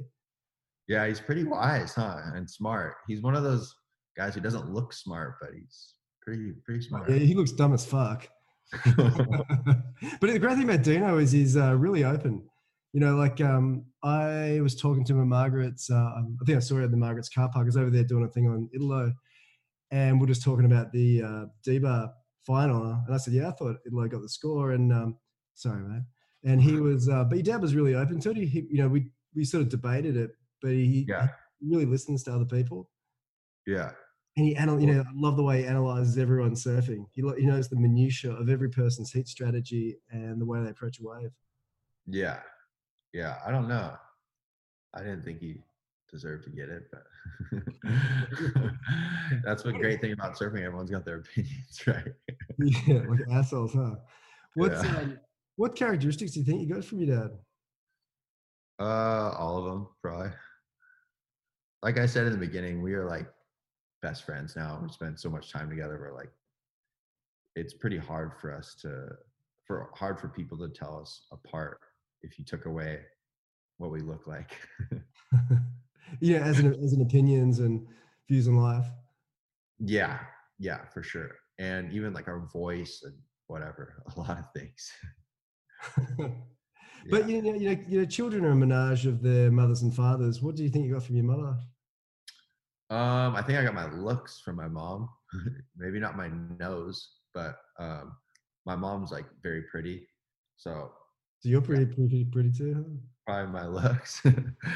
um, not saying I'm super good looking, but um, yeah, I don't know. My lighter skin and stuff. She's like full blonde. Uh, what I got from her, I, I probably got a little bit more stubbornness from her. She's, my dad's a little less stubborn, and my mom's like really stubborn. She's she's from like middle of California, like kind of hick Indian reservation zone, so she's got like that real like middle America like toughness to her. So I probably have a little bit more of that from my mom. With your, with the quirkiness of your father. With the quirkiness, and I do have a little bit of like my dad, which has been super helpful for me in my life and career. Is like he wants to make everyone feel like the best they've ever felt when he's around them, which I'm sure you feel like, you know, he just loves like, you know, giving them compliments, making them feel good and talking to them. So I have a little bit of that from my dad too. I remember calling someone after talking to dad at the car park and saying, Dino and Dino's my best friend. I swear, I swear we're fucking best friends. It's and Dino, so, so rad. I'm friends with fucking. Well, that was like a perfect example of like me being able to like be in the zone of like competing and be like nice to you, but like I'm there to like try my board or do whatever. And he just like will take the conversation over and just make them feel like so good about like the whole overall situation. You know what I mean? he's your he's your Johnny Gannon. When when Taj had Johnny Gannon, Johnny Gannon was like that for Taj. Yeah, well, was he this like just this like, amazing this amazing character? And you just you'd sort of spin in their orbit briefly, and you know Taj, you taught Taj, he's, and Taj is always friendly. And uh, but Johnny would make you feel a million bucks, and you know, and Dino is yeah. the same sort of creature. Make you laugh and, you know, yeah. let you sleep on his floor, like do, feed you, like do everything for you. Yeah. And Johnny would check you out if you go out of line. It's great. Yeah, my, dad, my dad wouldn't do that, but. He just feed you one of those fucking bullet coffees and um, make you put on about twenty pounds in one one sitting. What the fuck? Those fucking bullet coffee, those ten thousand calorie bullet coffees you guys have? Jesus. Remember him sharing, I had a little vacation with, with your dad in Bali and, and Matt, and it's, a, it's the first time I'd ever seen a, it must have been about two thousand fourteen, it's the first time I've seen a bullet coffee. He's preparing this thing, just watching the calories go in and in and in. It's like it could feed a whole African village for about a week. It's like when I saw Sal Masakela at um, at Kelly's Surf Ranch. He had so many protein bars. He's going, oh man, I have I have one of these, and these are in my dashboard. These are in my, my bag. I have these all the time. He's going, fuck, lay off the protein bars, brother. And same with uh, with Daddy D. It's like, maybe just lay off the bullet coffees, mate. Just have a black coffee and a banana. Just, my dad tries to find the silver bullet of life. Has he found it yet, or is it the bullet coffee? You just need to exercise and eat moderately healthy, and you'll be healthy. Yeah, it ain't rocket science, is it? Yeah. All right, thanks, Matt. Lovely to talk to you.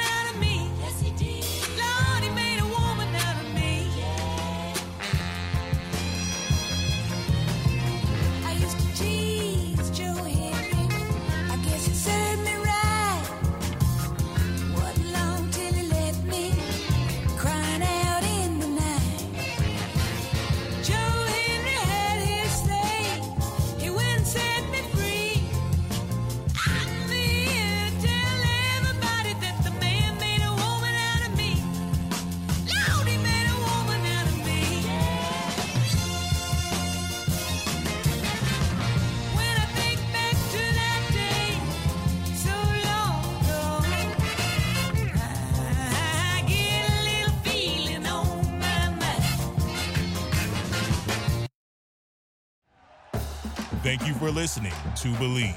You can show support to your host by subscribing to the show and giving us a five-star rating on your preferred platform. Check us out at Believe dot com and search for B L E A V on YouTube.